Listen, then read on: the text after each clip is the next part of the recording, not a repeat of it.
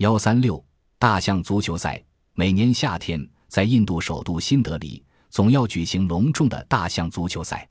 比赛那天，双方的运动员大象迈着有力的步伐，摇头晃尾进入场内时，四座立刻人声鼎沸。比赛场地和标准足球场一样大小，全场比赛时间为六十分钟，分上下半场进行。比赛规则也与足球比赛相仿。